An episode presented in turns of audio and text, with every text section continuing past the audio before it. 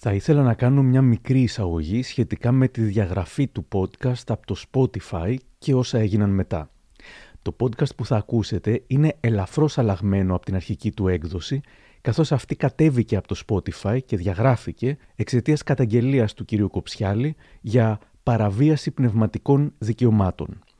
Έχουμε κάνει έφεση και θεωρούμε ότι το Spotify θα πρέπει να το ξανανεβάσει. Όμως, μέχρι να γίνει αυτό, αν γίνει, τροποποίησα το podcast ώστε να μην έχει πια κανένα παράπονο ο κ. Κοψιάλη πως του κλέβουμε την πνευματική του ιδιοκτησία. Δηλαδή, βιντεάκια στα οποία λέει πράγματα όπως Εσύ κοπέλα, πας και κάθεσαι πάνω του, μόνο και μόνο για να του σηκωθεί η σούβλα. Αλλά μόλις τον δεις να αρρωσταίνει, σηκώνεσαι και φεύγεις. Αν σε στήσεις το απόσπασμα και σε κάνει ντέφι, αυτό θα φταίει.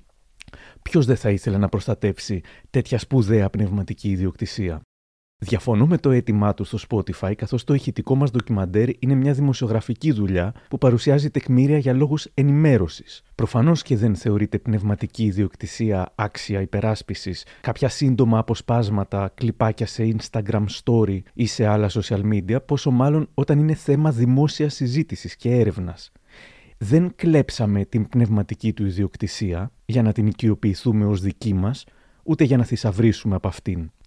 Να σημειώσω και μια ενδιαφέρουσα εξέλιξη που έγινε μετά την αρχική δημοσίευση του podcast. Θα ακούσετε στη συνέχεια να λέω ότι δεν μου είχε απαντήσει σε καμία από τις προσπάθειές μου να τον βρω, τον είχα ψάξει για λόγους δεοντολογίας για να ζητήσω την άποψή του. Ε, μετά τη δημοσίευση, το email που του είχα στείλει και είχε παραμείνει αναπάντητο απαντήθηκε κατευθείαν. Ο κύριος Κοψιάλης μου είπε ότι το μήνυμά μου είχε πάει στα spam. Δεν το αποκλείω. Μου ζήτησε το τηλέφωνό μου, του το έδωσα, περίμενα να με πάρει. Όταν δεν πήρε ως την ώρα που μπορούσα να μιλήσω, του πρότεινα να μιλήσουμε την επόμενη μέρα αν ήθελε ή να μου στείλει ό,τι θα ήθελε να προσθεθεί στο ντοκιμαντέρ, ώστε να υπάρχει η πλευρά του για να μην νιώθει ότι τον στήσαμε στον τοίχο χωρίς να μπορεί να απαντήσει. Όμως, έκτοτε ο κύριος Κοψιάλης εξαφανίστηκε. Δεν με πήρε ποτέ τηλέφωνο, έστω και για να παραπονεθεί για κάτι, για να ζητήσει οποιαδήποτε αλλαγή, την οποία και θα έκανα. Δεν θέλω να στεναχωρώ κανέναν. Δεν μου έστειλε ποτέ ξανά κανένα email.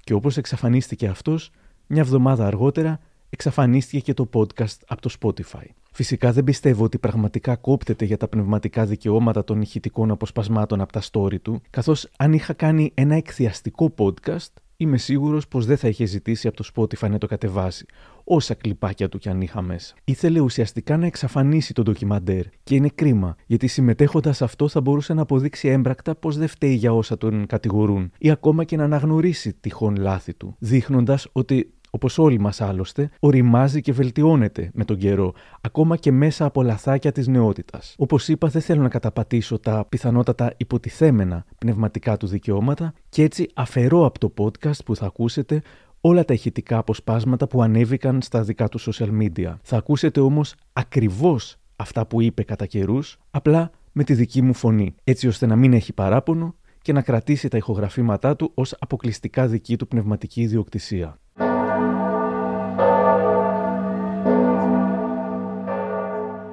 Ξεκινάμε με μία προειδοποίηση. Το σημερινό podcast περιέχει σκληρή γλώσσα, καθώς θα ακουστούν μικρά αποσπάσματα από βιντεάκια του Αλέξανδρου Κοψιάλη. Η γλώσσα αυτή δεν είναι κατάλληλη για παιδιά. Περιέργως μια τέτοια προειδοποίηση σαν αυτή που μόλις έκανα δεν υπάρχει ποτέ πριν από τα βίντεο ή τα story του κυρίου Κοψιάλη. Παρότι ή ακριβώς επειδή το target group του, το βασικό του ακροατήριο, αποτελείται κυρίως από παιδιά και εφήβους. Μέσα από την υπόθεση του πολυσυζητημένου influencer, μαθαίνουμε ενδιαφέροντα πράγματα για την Ελλάδα του σήμερα, για το πώς μετριέται η φήμη, για τους ονειρεμένους τρόπους βιοπορισμού, για το επίπεδο του δημοσίου διαλόγου, για τις πρόχειρες και μη αποκαλύψεις, για το τοξικό περιβάλλον των social media, τα μικροσυμφέροντα, ανάλογα με τα οποία κινούνται και οι influencers, αλλά και κάποιοι που προσπαθούν να τους γκρεμίσουν. Αυτή είναι η σκληρή αλήθεια για τον Αλέξανδρο Κοψιάλη. Είναι τα podcast της Lifeo. Γεια χαρά. Είμαι ο Άρης Δημοκίδης και σας καλωσορίζω στα Μικροπράγματα, το podcast της Lifeo που φιλοδοξεί κάθε εβδομάδα να έχει κάτι ενδιαφέρον. Αν θέλετε να μας ακούτε, ακολουθήστε μας στο Spotify, τα Google ή τα Apple Podcasts.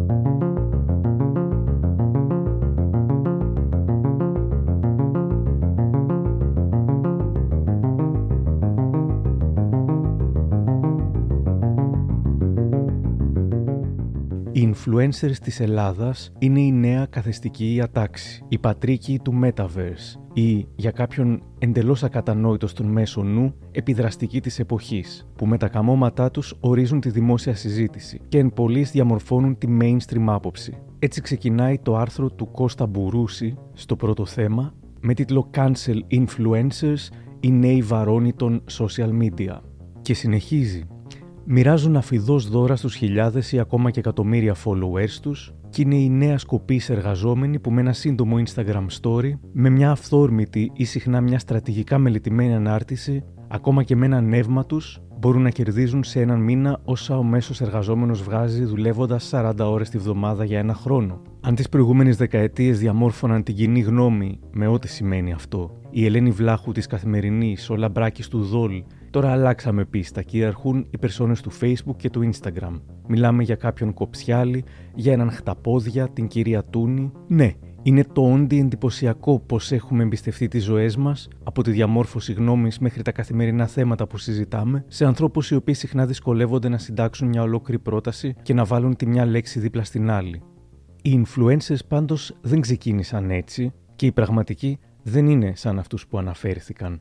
Μίλησα σήμερα με τον δημοσιογράφο Κώστα Μπουρούση. Στην Ελλάδα, όπως πάρα πολλά πράγματα, το ενσωματώσαμε, το πήραμε με έναν τρόπο, αλλά το εκφυλίσαμε στο ξεκίνημα των social media, influencer μπορούσε να θεωρηθεί και άρα Φεράνη που αγαπούσε τη μόδα, πήγαινε σε επιδείξεις μόδας, έβραζε φωτογραφίες, τις δημοσίευε, έκανε μια ενέργεια, έκανε κάτι ενεργητικό. Και κατόπιν την ανακαλύψαν τα περιοδικά μόδας, την ανακαλύψαν οι εβδομάδες μόδας και γιγαντώθηκε σε αυτό που είναι σήμερα. Στην Ελλάδα, influencer θεωρούμε όποιον άνθρωπο μπορεί να απευθύνεται σε ένα πολύ μεγάλο ακροατήριο, το οποίο μεγάλο ακροατήριο είναι πάρα πολύ καλό για τους διαφημιστές και τη διαφημιστική αγορά, αλλά οι περισσότεροι από τους influencers που ξέρουμε στην πραγματικότητα δεν κάνουν κάτι πέρα από το να προωθούν και να προμοτάρουν τον εαυτό και την άποψή τους. Θεωρώ πως ε, απλά είναι άνθρωποι που κάνουν το κομμάτι τους και που τους δόθηκε ένας διάβλος μέσα από τα κοινωνικά δίκτυα που σε άλλες εποχές, πριν ας πούμε από 30 χρόνια, θα τον αναζητούσαν στην τηλεόραση, όπως κάνανε πάρα πολλοί άνθρωποι.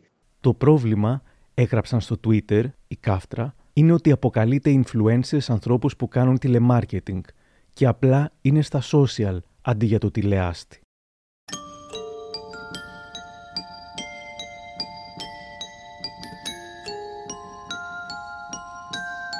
Η υπόγεια αντιπάθεια προς τους influencers από μεγάλη μερίδα του κόσμου βρήκε την ευκαιρία να εκφραστεί μετά τις αποκαλύψεις για την καταγγελία βιασμού της 24χρονης στη Θεσσαλονίκη από το Instagram του Ηλία Γκιόνη. Ανεβάζοντας αλογόκριτες και όχι πάντα επιβεβαιωμένες καταγγελίες, ο Γκιόνης μετέφερε πληροφορία πως βοήθεια στο πάρτι του βιασμού έδινε ο Δημήτρης Φιντηρίκος, ενώ καταγγελίες που έλαβε μετά υποστήριζαν ότι ο Φιντηρίκος ήταν στην ομάδα ανδρών που βίασαν την κοπέλα, πράγμα που δεν ισχύει. Γνωρίζοντας πως ο Φιντηρίκος ήταν φίλος πολλών διάσημων influencers, όλοι στράφηκαν προς αυτούς για να δούνε τις αντιδράσεις τους. Γιατί δεν μιλάς, έγραφαν στον Αλέξανδρο Κοψιάλη, τον δημοφιλέστερο influencer της χώρας. Η Queen Μικαέλα περιέγραψε τη φάση στο Instagram με μερικά story.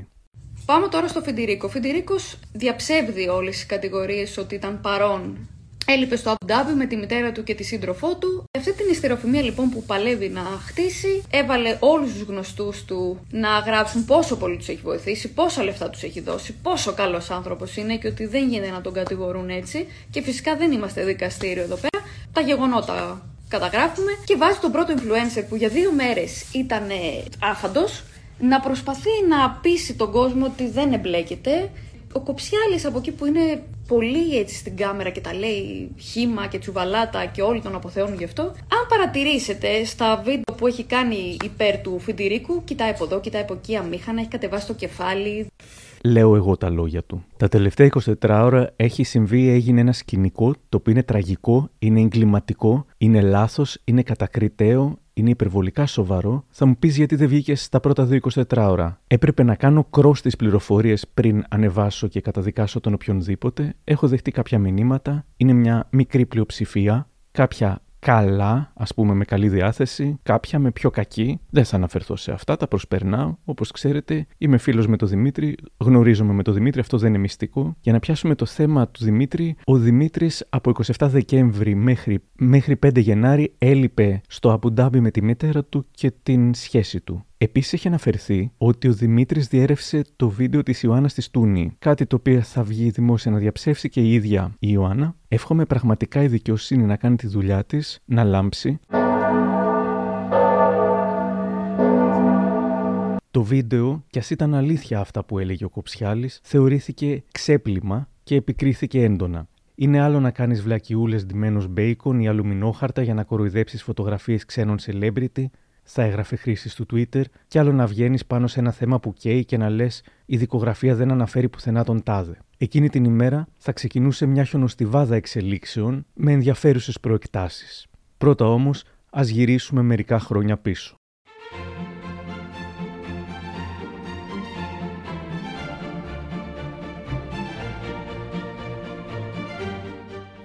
Η αλήθεια είναι πως, σαν σε σύγχρονο παραμύθι, μετατράπηκε από αγόρι της διπλανής πόρτας σε έναν για τα ελληνικά δεδομένα superstar. Πολλοί έχουν σχολιάσει δεικτικά την μετεωρική του άνοδο. Π.χ. είχε κυκλοφορήσει ένα meme που έγραφε Βιογραφικό Αλέξανδρου Κοψιάλη και όλη η σελίδα ήταν λευκή, άδεια. Του ζήτησα να συμμετέχει εάν το επιθυμεί στο podcast και έστειλα email και στο επίσημο email του, αλλά τελικά δεν έλαβα καμία απάντηση. Πώς όμως επηρεάζουν ο Κοψιάλης και οι άλλοι και ποιον, μου λέει σήμερα ο δημοσιογράφος Κώστας Μπουρούσης. Μέσα από το αυτοκίνητό του πολλές φορές ανέβαζε διάφορα βίντεο που έλεγε την πρώτη σκέψη που κάνει ο καθένας απέναντι σε κάτι που συμβαίνει, το αυθόρμητο, ξέρεις, και το λίγο ακατέργαστο, πολλές φορές ακόμη και το λίγο κάφρικο, διότι η καφρίλα υπάρχει. Και με έναν τρόπο ταυτίστηκαν μαζί του όλοι αυτοί που θέλαν να τα πούν, αλλά που δεν είχαν, ξέρω εγώ, την ιδέα, το κουράγιο, το χρόνο, τα γκάτς να το ανεβάσουν στα κοινωνικά δίκτυα. Θεωρώ ότι περισσότερο επηρεάζουν στη διαμόρφωση αυτή που θα λέγαμε μία mainstream άποψη που διακινείται και συνήθως εκφράζουν μια λαϊκίστικη άποψη, η οποία όμως δεν είναι, κατά τη γνώμη μου, καθόλου δουλεμένη και καθόλου επιχειρηματολογημένη, αν μπορώ να πω αυτή τη λέξη. Είναι απλά μια πρωτόλη ας πούμε, σκέψη που κάνει και μια τοποθέτηση απέναντι σε ένα γεγονός που συμβαίνει, την οποία ακολουθούν μετά οι άλλοι σαν ε, όχλος καθώς η δήλωση στήριξης στον φίλο του έχει κάνει έξαλλο το μισό ίντερνετ, αρχίζει να τρεντάρει το hashtag cancel κοψιάλης. Πολλοί του την είχαν στημένη στη γωνία. Πολλοί όμως εξοργίστηκαν και πραγματικά και ειδικά όσοι δεν πολύ γνώριζαν την ύπαρξή του, έμεναν έκπληκτοι με αποσπάσματα από τα παλιά του βίντεο που άρχισαν να ξανακυκλοφορούν. Όπως εκείνο που έλεγε ότι στην Αθήνα οι γυναίκες πηδιούνται για ένα πιάτο φακές και άρα το ίδιο πρέπει να κάνουν και στο χωριό. Περιγράφω εγώ τι ακούγεται στο βίντεο. Ο Κοψιάλης σχεδόν ουρλιάζει. Το λεβέντι του χωριού, τον ψηλό λιγνό με το δασίτριχο το στήθος, δεν θα τον γιώνεις επειδή δεν έχει μερτσεντές. Θα μπει στο ντάτσουν, θα σε πάει ραντεβουδάκι και θα του τον κάνεις, ξέρεις, για πέταμα. Εσύ στην Αθήνα πηδιέσαι για ένα πιάτο φακές. Κάθε τόσο απευθυνόταν σε διάφορες γυναίκες, σατυρίζοντας, ερωτηματικό, το πόσο τσούλες είναι, το παίζουν παρθένες. Αχ, αγάπη μου, θα σε πάρει και θα σε σηκώσει. Από μπροστά παρθένα και από πίσω μπαίνουν τρένα. Κάνε μου τη χάρη, όλοι ξέρουν τι τσουλή είσαι. Δεν έχεις αφήσει κολονάκι για κολονάκι. Κάποιοι θεωρούσαν πως είχε εκμεταλλευτεί και κοροϊδέψει άτομα με αναπηρία, ειδικά παιδιά. Για κάθε τέτοιο βίντεο που θα το δουν παιδιά, σχολιάζει μια δασκάλα, εγώ θα πρέπει σαν δασκάλα παράλληλης να πάω τη Δευτέρα στο σχολείο και τα παιδιά που το είδαν να τα πείσω να μην κοροϊδεύουν το συμμαθητή τους και να είναι περήφανα για αυτόν. Ο Κοψιάλης έχτισε την αυτοκρατορία του πάνω σε αστεία για μίσος, σεξισμό, χονδροφοβία. Δεν τρώει, σου λέει, κάνει δίαιτα. Ίσα μωρή φακλάνα που στο σπίτι τρώ σαν υποποταμάκι. Άσε μας, κοριτσάρα μου, έχεις κάνει τρεις κόλους. Αφού βλέπεις, περπατάς και συγκαίονται τα μπούτια σου. Κλάνεις και σηκώνεται σκόνη. Ράψτο το γαμίδι, μπας και μπεις και στα περσινά σου τα ρούχα. Κάθε χρόνο νέα γκαρνταρόμπα, δεν συμφέρεις γαμό την πουτάνα μου. Και καθώς όλοι μιλούσαν για το βιασμό στη Θεσσαλονίκη, πολλοί θυμήθηκαν βιντεάκια του στα οποία έσπαγε πλάκα με αυτό το θέμα. Για τον Κοψιάλη και τον iLLEOo, αν θες στοματικό σεξ, βάλε το παίο σου απροειδοποίητα στο στόμα μιας μισοκοιμισμένης μεθυσμένης κοπέλας, σχολίασε κάποιος για αυτό το βίντεο. Λέει ο Κοψιάλης στον τράπερ iLLEOo. Ήσουνα σε ταξί με γκόμενα και είπες στον ταξιτζή: Θα γαμηθώ, του άφησες και tip. Τσιμπούκι, του άφησες tip. Ήταν μεθυσμένη να κοιμηθεί και μπήκε έτσι το τσιμπούκι. Ωραία, λέει ο Κοψιάλης, και καθώς πλάγιασε, της τον πέταξες και λίγο στο στόμα. Tricks, ε, tricks μαλάκες, tricks παλιού. Τώρα αυτή ήταν μεθυσμένη. Ενώ αυτό το απόσπασμα είναι ο ορισμός της κουλτούρας του βιασμού.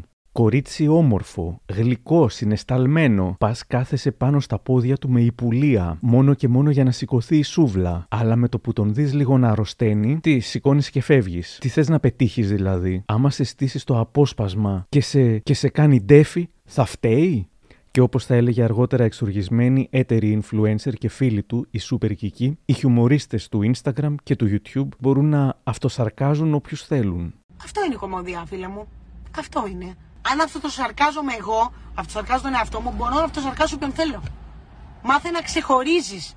Μάθε να ξεχωρίζεις. Βγήκαν και άλλα θέματα και άλλα παράπονα, ακόμα και πως οι δωρεές του κόσμου προς τους πυρόπληκτους της Εύβοιας στέλνονταν ως δική του βοήθεια. Τα λαϊκά δικαστήρια των social βαρούσαν υπερορίες.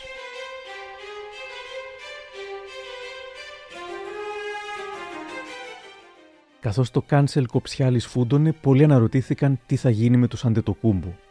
Λίγες μέρες πριν σκάσει το κάνσελ, ο Κοψιάλη είχε ανακοινώσει συνεργασία μαζί τους σε ένα τεράστιο project. Σύντομα είχαμε εξελίξεις. Οι Αντετοκούμπο διέκοψαν τη συνεργασία τους με τον Κοψιάλη. Από εδώ και στο εξής, το giveaway για το σπίτι στην Αθήνα είναι αποκλειστικά υπόθεση του Αντετοκούμπρος.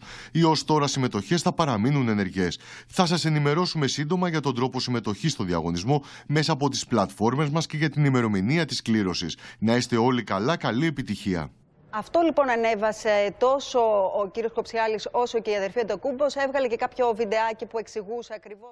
Καλησπέρα σε όλους. Όπως θα είδατε στο προηγούμενο μου story, αλλά και στο story των Αντετοκούνμπο, από εδώ και στο εξής, την ευθύνη για το διαγωνισμό, για το σπίτι την έχουν αποκλειστικά οι Αντετοκούνμπο και κανένας άλλος. Οι συμμετοχές που έχουν γίνει ως τώρα από το προφίλ μου μετράνε κανονικότατα. Όλο αυτό γίνεται με απεριόριστο σεβασμό σε μια οικογένεια η οποία μας έχει κάνει μόνο περήφανους σε ολόκληρο τον κόσμο και ντρέπομαι ειλικρινά που χρειάστηκε να βγω να εξηγήσω κάτι τέτοιο, διότι το όνομα των παιδιών, το οποίο δεν φταίει σε τίποτα, βρέθηκε να τουιτάρει δίπλα από τις λέξεις βιασμός και Θεσσαλονίκη. Και επειδή όλο αυτό γίνεται εξαιτίας του ότι μπλέχτηκε αδίκως το όνομά μου μέσα σε όλο αυτό, πήραμε από κοινού την απόφαση να συνεχίσει ο διαγωνισμός κανονικά από το προφίλ των παιδιών.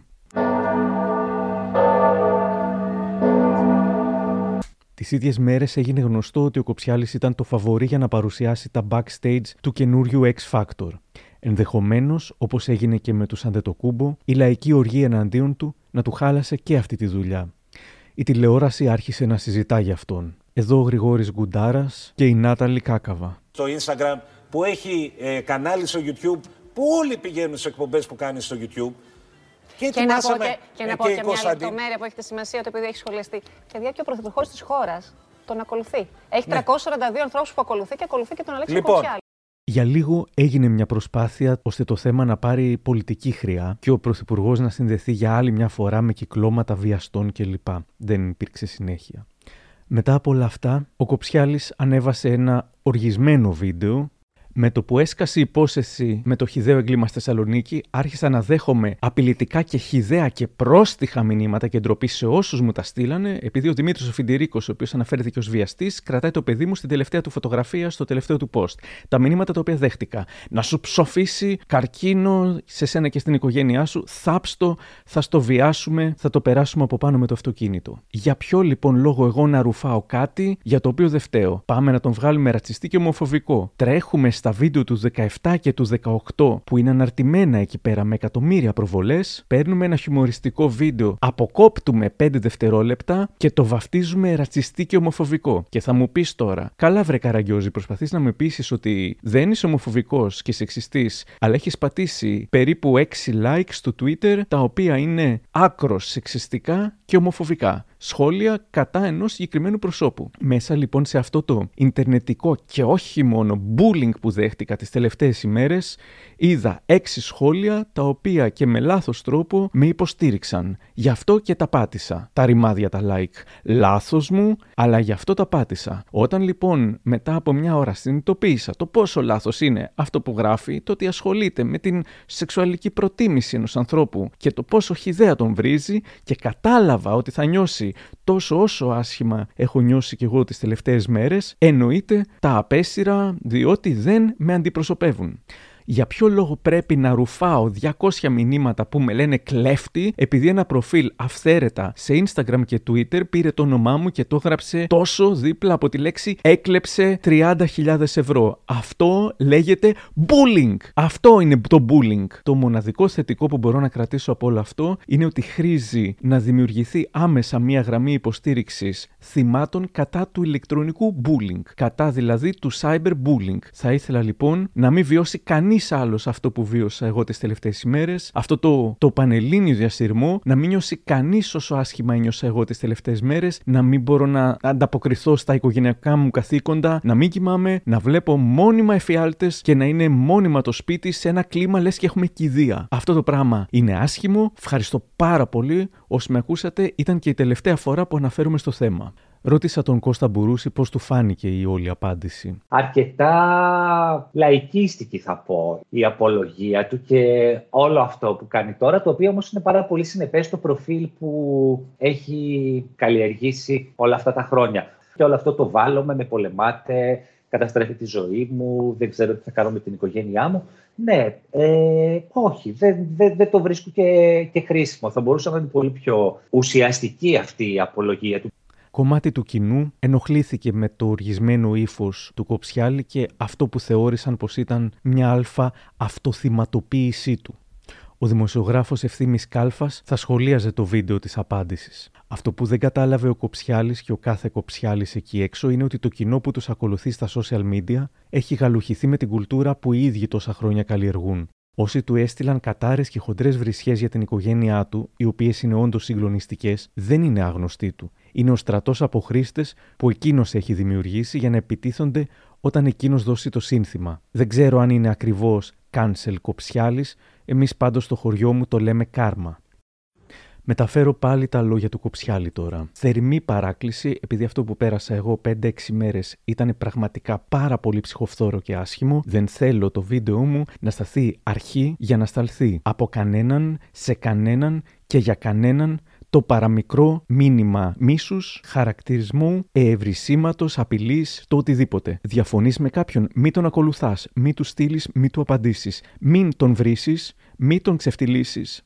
Μην, μην, μην. Μάθετε να σέβεστε. Θέλω να περάσω ένα συγκεκριμένο μήνυμα να σταματήσει το cyberbullying και όχι να το κάνουμε δυνατότερο. Δεν θέλω να φύγει κανένα μήνυμα προς κανέναν το οποίο να μην είναι κόσμιο. Θα μιλάτε παντού με αγάπη και με σεβασμό. Τέλος.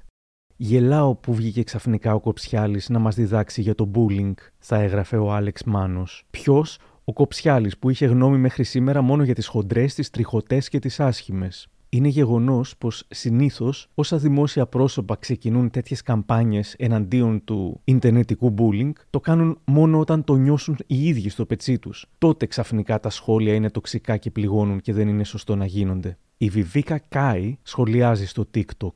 Προφανώς και είμαι κατά των απειλών που στέλνουν στον συγκεκριμένο τύπο και μιλάνε άσχημα για το παιδί του και κάνκεραν. Αυτό δεν είναι ωραίο. Αυτό το κάνουν κάποιοι αμόρφωτοι αούγκανοι. Δεν μας ενδιαφέρει η οικογένειά του. Μας ενδιαφέρει ο συγκεκριμένος. Αυτά που λέει, αυτά που κάνει. Καλό θα ήταν λοιπόν αγαπητοί μου influencers πριν μιλήσετε για cyberbullying να ξέρετε τι είναι το cyberbullying και όχι ξαφνικά σε μια κατάσταση που ο φίλος σας ε, δέχεται επίθεση από κάποιους άλλους τώρα να φέρουμε το cyberbullying στην επιφάνεια. Το cyberbullying συμβαίνει πάρα πολλά χρόνια και δεν σας έχω δει να παίρνετε θέση σε τέτοια πράγματα. Και η Μέρη Βαρσάμι σχολίασε κάτω από το βίντεο του Κοψιάλη. Καταδικάζουμε όλοι το cyberbullying και τις υπερβολικές ή άτοπες αντιδράσεις και σχολιασμούς. Όμως, ως δημόσιο πρόσωπο και όσο πιο πετυχημένο social media influencer, θα έπρεπε να γνωρίζεις πως Όπως ο κάθε επιτυχημένος άνθρωπος που αποφασίζει να εκτεθεί, έτσι και εσύ θα έχεις και θετική αλλά και αρνητική κριτική. Βρίσκω λοιπόν τον τρόπο σου και τα λεγόμενά σου υπερβολικά και διακρίνω μια θυματοποίηση τη στιγμή που όπως και εσύ λες, τα πραγματικά θύματα είναι άλλα.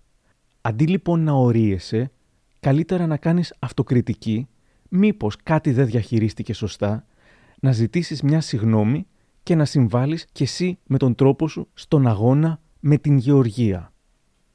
Αν κάποιος απειλείται πραγματικά εκεί έξω, είναι αυτός που προσπαθεί να ξεσκεπάσει ένα κύκλωμα. Όχι αυτός που του έβρισαν τη μάνα, το παιδί ή το σκυλί στα μηνύματα του Instagram, επειδή τους έβρισε και αυτούς τους δικούς τους και τελειωμό δεν έχει. Α αφήσουμε στην άκρη τη σχολική αυλή, σχολίασε η Madame Σου. Καθώς πάντως ο Κοψιάλης και άλλοι τόνιζαν πόσο υπέρ των γυναικών θυμάτων είναι, η Χριστίνα Ορφανίδη, που είχε υπάρξει θύμα revenge porn, θα δήλωνε στην τηλεόραση. Έχει τύχει ένας μεγάλος influencer, δεν θέλω, δεν χρειάζεται να πω το όνομά του, να προβάλλει το συγκεκριμένο άνθρωπο που μου έκανε αυτό το κακό, να τον προβάλλει στα social media του και να τον προωθεί. Και να του στείλω ιδιωτικό μήνυμα και να του πω εσύ αυτός, λέω είναι αυτό, αυτό το παλικάρι που μου έχει κάνει αυτό το πράγμα, λέω και εσύ το προωθείς αυτό το πράγμα. Ποια ήταν η απάντηση; Μου είπε ότι δεν ξέρω τι έχει συμβεί μεταξύ σας. Εγώ το γνώρισα το παιδί και είναι πάρα πολύ καλό παιδί και έχουμε μια συνεργασία. Δεν μπορώ να κάνω κάτι. Να πάλι το καλό το παιδί.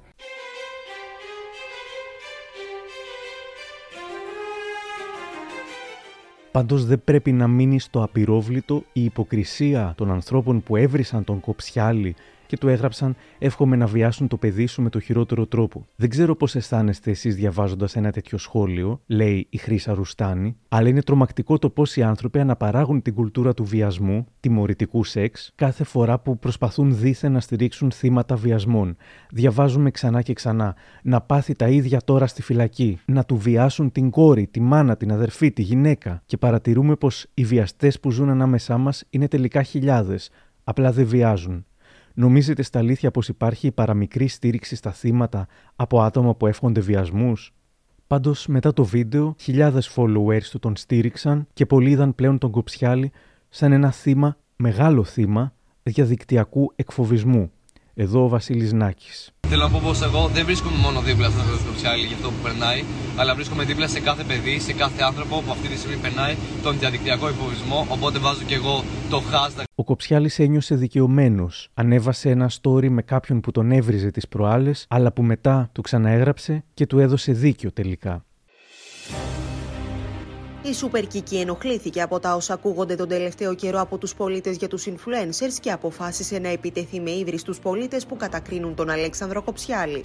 Άμα ζηλεύεις που εγώ με τον ΑΒ τρόπο βρήκα τρόπο και με ακολούθησαν 10, 20, 30, 150 χιλιάδες κόσμος και για κάποιο λόγο βγάζω και κάποια λεφτά, άμα δεν το αντέχεις, τράβα ψόφα ρε μαλάκα. Τράβα ψόφα άμα είναι να τη βγάλεις την κολοχολή σου. Ο Φρυντηρίκο ήταν ο χειρότερος, ρε. Ο χειρότερος του κόσμου. Νομίζω ότι ο Κοψιάλη ξέρει που τον πήρε τηλέφωνο και του είπε αδερφέ, βγες και πες ρε μαλάκα ότι με είδες εκείνη τη μέρα στο FaceTime που ήμουν στο Ντουμπάι, στο Αμπουντάμπι που σκατά ήτανε και βγήκε ο άλλος ο βλάκας και το είπε. Αυτό έγινε. Αυτό ακριβώς έγινε και τίποτα παραπάνω και τίποτα λιγότερο. Εκτός από τον Κοψιάλη όμως, στόχος έγινε συνεργάτης του, ο κομικός Χταπόδιας, ο οποίος σύμφωνα με καταγγελία που δημοσιοποίησε ο Ηλίας Γκιόνης, δούλευε σε ένα μαγαζί και έκλεψε από το χρηματοκιβώτιο 30.000 ευρώ. Ο Χταπόδιας είναι αρκετά αγαπητός σε νέα άτομα και μία από τις γνωστότερες στιγμές του ήταν το βίντεο που γύρισε με την τότε σύντροφό του δίπλα του και έκλασε. Σίγουρα. Τι θες να κάνεις; Σίγουρα να το κάνω. Τι; Μαλάκα, αλήθεια τώρα. Ρε είσαι ηλίθιος, αγόρι μου. Η influencer Δήμητρα Αλεξανδράκη σχολίασε τα περικλοπής. Αυτό που λέτε για την κλοπή είναι το τελευταίο. Είναι σαν την τελευταία τρύπα της φλογέρας. Πάντως ήταν η αυτοαποκαλούμενη influencer των φτωχών, Super Kiki, που στήριξε με τα χίλια τον αυτοαποκαλούμενο χταπόδια, λέγοντας ότι καλά έκανε και τα κλέψε. Έκλεψε χταπόδια στριά, καλά έκανε ρε και τα κλέψε. Τότε πριν πέντε χρόνια μπορεί να βγαίνει και να κλέβε. Τι θέλεις. Που βγαίνει ο κάθε τσουτσεκάς και λέει τα δικά του. Ο κάθε τσουτσεκάς. Σου έχει δείξει ποτέ ο χταπόδιας ότι είναι ο τέλειος, ότι είναι κύριος, ότι έχει βγάλει κατηχητικό. Έχεις δει κάτι τέτοιο; Το cancel super kiki βρέθηκε ψηλά στις τάσεις πλάι στο cancel influencers και cancel κοψιάλης. Εν τω μεταξύ, η Super Kiki, διαβάζω στο Twitter, πριν τρία λεπτά έλεγε «Λίγη ανθρωπιά ρε παιδιά» και μετά από 10 δευτερόλεπτα έλεγε για τον Γιόνι να πάει να ψοφήσει γιατί ζηλεύει τη ζωή της. Κάποιος εξόργησε επίσης το ότι δικαιολόγησε τον Κοψιάλη για τα βίντεο με τα παιδιά αμαία που πολλοί θεωρούσαν κοροϊδευτικά. Ο Κοψιάλης λέει, κράζει τα, ε, κοροϊδεύει τα αμαία να σου πω την αλήθεια ότι και εμένα το πρώτο μου, η πρώτη μου σκέψη ήταν αυτή. Αλλά όταν είδα εγώ τα παιδάκια που είχαν πρόβλημα και χαίρονται, και χαίρονται, τους δίνει χαρά και τους κάνει και παρέα χωρίς να το δεις εσύ σε story και πάρα πολλές φορές.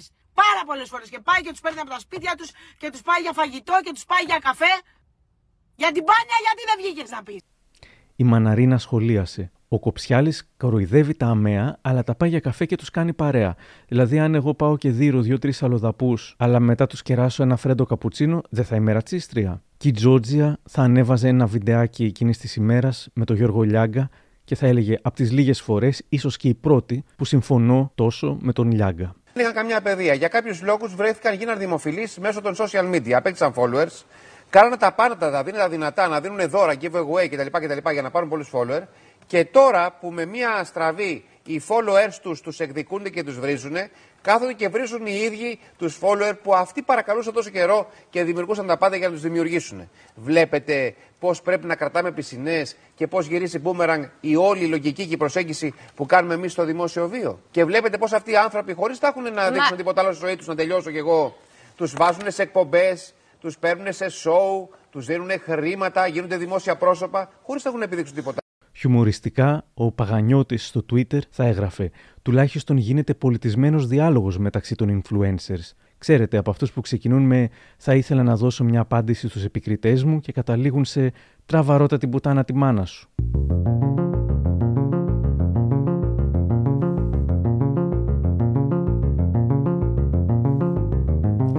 Είναι άραγε ένα παρεάκι όλοι αυτοί; Όπως υποστηρίζει η Vivica K στο TikTok. Από εκεί που έβριζε ο ένας τον άλλον, κραζόντουσαν μεταξύ τους, γίναν ξαφνικά φίλοι.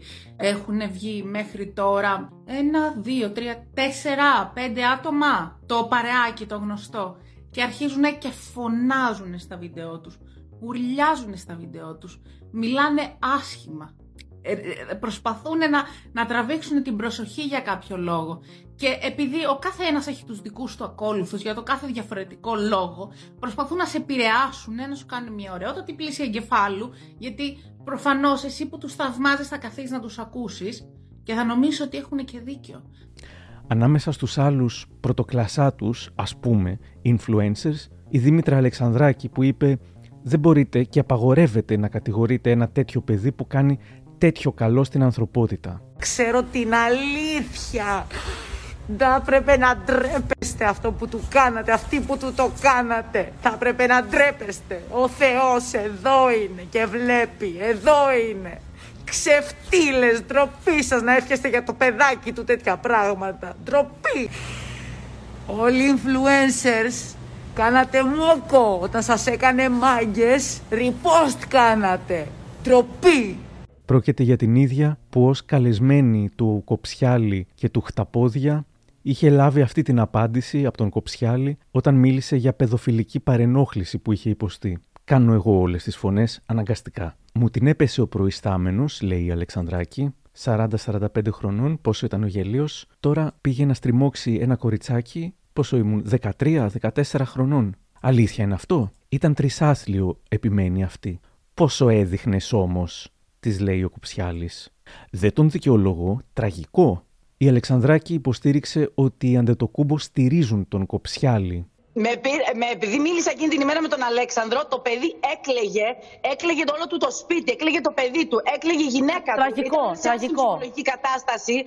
Ο Αλέξανδρος πήρε τους αντετοκούμπο και είπε: Επειδή βλέπω ότι η κατάσταση ξεφεύγει, καλό είναι να αποχωρήσω εγώ ο ίδιος. Μπράβο του, ναι, ναι, ναι. Δικό του, δικιά του πρωτοβουλία. Τα αδέρφια αντετοκούμπο, αν θέλετε να ξέρετε, επειδή μιλάω με το παιδί, γνωρίζω ότι το στηρίζουν ακόμα το παιδί. Αυτό. Αυτό που γράψαν ότι να αφήνουν να εννοηθεί ότι μέχρι και αν δεν το κούμπο τον έδιωξαν, δεν ισχύει. Η τραγική ηρωνία που αποδεικνύει ότι μάλλον ίσχυε λίγες ώρες μετά, ο Γιάννης Αντετοκούμπο ξεακολουθεί τον Κοψιάλη στο Instagram, στέλνοντας το δικό του μήνυμα και επιλέγοντας να αποστασιοποιηθεί εντελώς από αυτόν. Το unfollow αυτό, όπως προφανώς και άλλα, δυσαρέστησαν τον Κοψιάλη που ανέβασε story γράφοντας. Τις μέρες που πέρασα είδα φίλους, πολλούς φίλους να μένουν αμέτωχοι και άβουλοι μέχρι αηδίας κατά τον λιθοβολισμό μου. Είδα κομμάτια από το παρελθόν μου που το σαγαπό πήγαινε καραμέλα να χοροπηδάνε πάνω στο πτώμα μου και την δυστυχία της οικογένειάς μου. ανεβάζοντας story γεμάτα νόημα, φωτογραφίζοντας τον κακοποιό, δηλαδή εμένα. Χάρηκαν με το επικείμενο τέλος μου. Χαίρομαι που η μοίρα και οι επιλογές μου σας πέταξαν στο παρελθόν μου. Είδα διαδικτυακούς μου φίλους, celebrity και μη, με τους οποίους έχω πει παραπάνω από μια κουβέντα και ένα απλό καλησπέρα. Έχουμε ανταλλάξει απόψεις, έχουν ζητήσει βοήθεια και τους την έδωσα απλόχερα όπως κάνω πάντα, να σπέβδουν να με σβήσουν από φίλο, λες και έπρεπε να βγάλουν μια ρετσινιά από πάνω τους.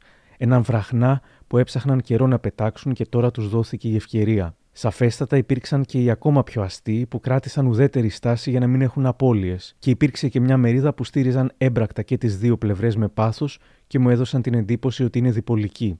Όσο για αυτούς που με αφαίρεσαν από ακόλουθο για να μην δω ότι με έκαναν unfollow, όταν το είδα γέλασα πολύ δυνατά, αλήθεια. Να είναι καλά η τεχνολογία.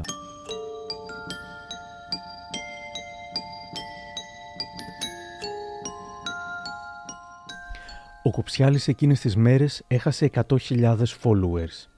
Αληθινούς followers και το λέω γιατί δεν ξέρω αν ήταν σύμπτωση, όμως εκείνες τις ημέρες αποκαλύφθηκε η έρευνα της Fast Hosts UK με τους Έλληνες που είχαν το μεγαλύτερο αριθμό ψεύτικων ακολούθων στο Instagram. Στην πρώτη θέση ήταν η Ιωάννα Τούνη με τους περισσότερους ύποπτους λογαριασμούς και fake followers και δεύτερος ο Αλέξανδρος Κοψιάλης. Από το 1.200.000 followers η εταιρεία υπολογίζει πως σχεδόν οι 500.000 είναι ψεύτικοι. Ακόμα όμως και αν έχασε 100.000 αληθινούς followers, ξέρουμε πως θα τους ξανακερδίσει. Ίσως κάνει ένα μεγάλο giveaway και θα ξανανεύει όπως έκανε αυτές τις μέρες η Τούνη, δίνοντας δώρο ένα αυτοκίνητο. Έτσι ανεβαίνουν τα νούμερα όλων. Μην έχει κανείς την αίσθηση ότι είναι τόσο δημοφιλής, ότι είναι τόσο αγαπητή. Σε κάθε περίπτωση, όσοι θεωρούσαν πως θα γκρέμιζαν την Τούνη ή τον Κοψιάλη, διαψεύστηκαν.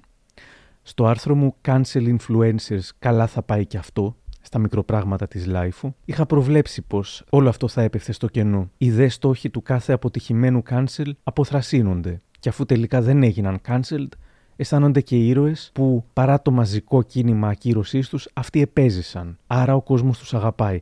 Άρα τα έκαναν όλα καλά. Τα cancel αντί να κάνουν τον άλλο να μαζευτεί ή έστω να αμυνθεί, τον κάνουν τελικά να επιτίθεται. Αντί να τον κάνουν να σκεφτεί τι μπορεί να αλλάξει ή να καλυτερεύσει, τον εξοργίζουν και τον κάνουν να ταμπουρωθεί ακόμα περισσότερο πίσω από την άποψή του. Η ευγένεια, αλλά και η γνώμη των δικών σου ανθρώπων, των φίλων σου, μπορεί να μετρήσει πολύ περισσότερο από 100.000 οργισμένους ξένους που σε έβρισαν και σε έκαναν unfollow. Φαίνεται πως η στάση του Αντετοκούμπο αλλά και άλλων ανθρώπων που περιέγραψε επικραμένο ο Κοψιάλης έτσουξε περισσότερο από τις κραυγές και τις βρισιέ. Και πάλι βέβαια δεν μπορούμε να γνωρίζουμε αν ο Αντετοκούμπο και οι άλλοι πίστηκαν μόνοι τους ότι δεν αξίζει να ακολουθούν αυτόν τον άνθρωπο ή απλά και ανθρώπινα πιέστηκαν από την οργή των cancel να κάνουν κι αυτοί cancel για να μην τους πάρει η μπάλα. Σε έναν ιδανικό κόσμο θα αντιδρούσαμε βάσει λογικής και όχι λογοποίηση και απειλών. Θα επιζητούσαμε το καλό επειδή θα νιώθαμε ότι αξίζει και όχι επειδή θα φοβόμασταν τη λαϊκή οργή και τα λαϊκά δικαστήρια των social.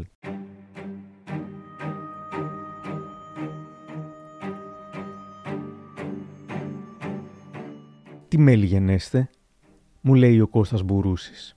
Πιστεύω ότι τα πράγματα είναι πολύ πιο απλά. Δηλαδή, ο Κοψιάλης θα μπορούσε να συνεχίσει να κάνει το κομμάτι του και να έχει το ακροατήριό του και να βγει λίγο σοφότερος από όλη αυτή την ιστορία ενδεχομένως και να αρχίσει να παράγει το όντι περιεχόμενο και όχι απλά να μας πληροφορεί για όσα γίνονται στη ζωή του ή απλά και μόνο για την αποψάρα του. Εκείνο που θα είχε ενδιαφέρον θα ήταν να δούμε ένα άλλο πρόσωπο του συγκεκριμένου και των άλλων influencer, ας πούμε, ίσως όχι τόσο ελαφρύ και τόσο κάφρικο και τόσο είμαστε ωραίοι και πουλάμε τη φατσάρα μας και τη ζωάρα μας.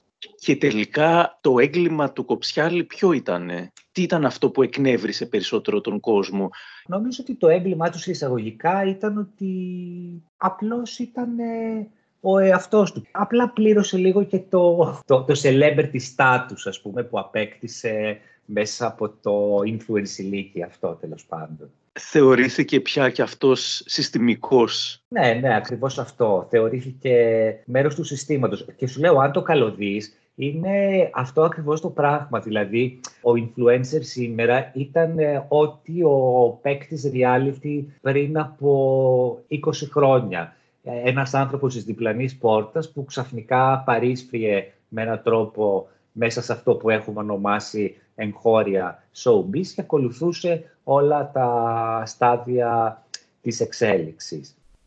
κλείνουμε με τον τρόπο που έκλεισε η Βιβίκα το TikTok της. Ό,τι ανεβαίνει, με τον ίδιο τρόπο κατεβαίνει. Και αυτοί οι άνθρωποι θα κατέβουν όταν έρθει η ώρα τους. Δεν είστε influencer. Ε, όλο αυτό θα κρατήσει για λίγο. Βγάλατε λεφτά όχι από τον κόπο σας, αλλά από τον κόσμο. Δεν κουράστηκε κανένας από εσάς να βγάλει λεφτά. Μπράβο σας. Όχι, καθόλου μπράβο σας. Ο κόσμος σας ανέβασε. Επειδή είμαι κι εγώ θύμα σεξουαλικής κακοποίησης και πάρα πολλές και χαίρομαι που όλα αυτά βγαίνουν στη φόρα επειδή έγινε ό,τι έγινε με την Γεωργία και αν δεν υπήρχε η Γεωργία δεν θα τα μαθαίναμε όλα αυτά και όλη την αλήθεια. Ε, δεν είμαι μόνο εγώ, είμαστε όλες. Είμαστε πολλά τα θύματα σεξουαλικής κακοποίησης. Έχουμε στόμα, θα μιλάμε. Αφήστε τους κλόουν να είναι κλόουν.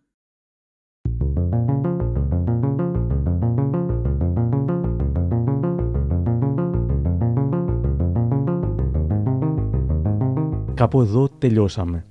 Αν θέλετε να μας ακούτε, μπορείτε να μας ακολουθήσετε στο Spotify, τα Google ή τα Apple Podcasts.